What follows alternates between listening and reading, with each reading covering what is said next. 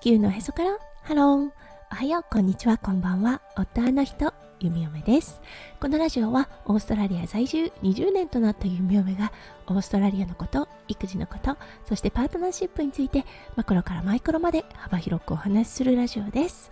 今日もこのラジオに遊びに来てくださってありがとうございます。今日は5月9日火曜日ですね。皆さんどんな火曜日の午後お過ごしでしょうか？はい、オーストラリアはね、もう本格的な冬突入だなといったような感じです。うん、朝晩はね、とっても寒くなってエアコンなしでは生活できないような状態になってきました。はい、それでは最初のコーナー、ネイティブってどう話す？今日の Aussie English。今日のフレーズは It's a shame です。shame 恥という意味がありますよね。ただね、これだったんですが、It's a shame というようなフレーズで使うと、残念だなといったような意味があるんですね。はい。It's a shame I wanted to see him today みたいな感じで言うと、ああ、残念だったな、彼に会いたかったのに、といったような意味があります。どちらかというとイメージでやっぱりね、恥ずかしいというイメージがあるんですが、こういう活用法もあります。はい。それでは今日のテーマに移りましょう。今日のテーマはミルクです。それでは今日も元気に弓嫁ラジオスタートします。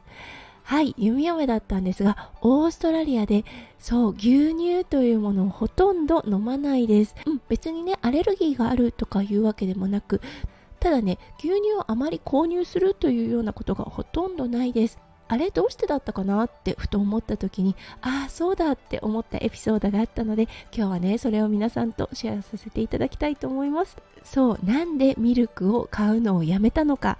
ミルクってオーストラリアでとてもね一般的に購入されているものです。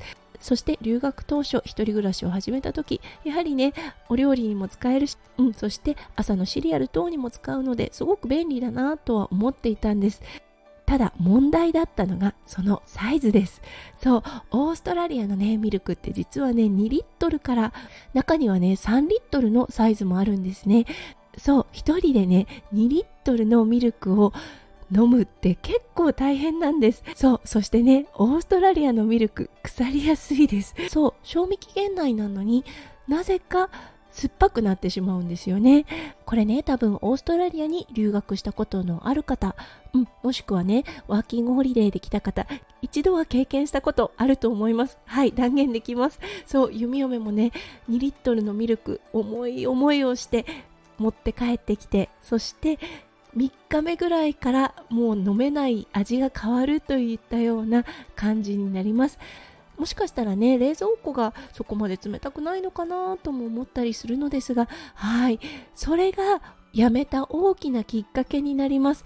そうだからね留学当初ミルクを開けるそして匂いを嗅いで飲めるかどうか確認するというね作業が加わっていました。そう日本によくある1リットルのねサイズであれば消費できるかなとも思ったんですがそうあまりにもねサイズが大きい、うん、そんなに飲めないということで弓嫁はオーストラリアでね牛乳を購入しなくなったんですね。そうその経緯があってでねロングライフミルクっていうのがあります。そうスーパーマーケットでね冷蔵庫に入っているタイプのミルクではなくってはいあの常温で長く持つミルクというものがあります。そこでねホストファミリーが豆乳を使っていました。はいそれがきっかけで牛乳を飲む代わりに豆乳生活がスタートしました。確かにねオーストラリアの豆乳癖はあります。そうだけどね1リットルで売られているサイズがあるのでなかなかねあの腐らせたりすることもありません。そうそしてねやっぱりサイズ感もあるのでしょうが牛乳のように酸っぱくなったりっていうことがあまりないのでそう比較的安心しながらコーヒー糖に入れることができます。そう今日だったんですがふとあれ？弓嫁なんで牛乳飲まなくなったんだっけ？って思ったので今日はねそのお話をさせていただきました。うん2リットルのミルク。やはりねちょっとハードルが高いですね。はいということで今日も最後まで聞いてくださって本当にありがとうございました。皆さんの一日がキラキラがいっぱいいっぱい詰まった素敵な素敵なものでありますよう弓嫁心からお祈りいたしております。それではまた明日の配信でお会いしましょう。地球のおへそからハロー。弓嫁ラジオ弓嫁でした。じゃあね、バイバイ。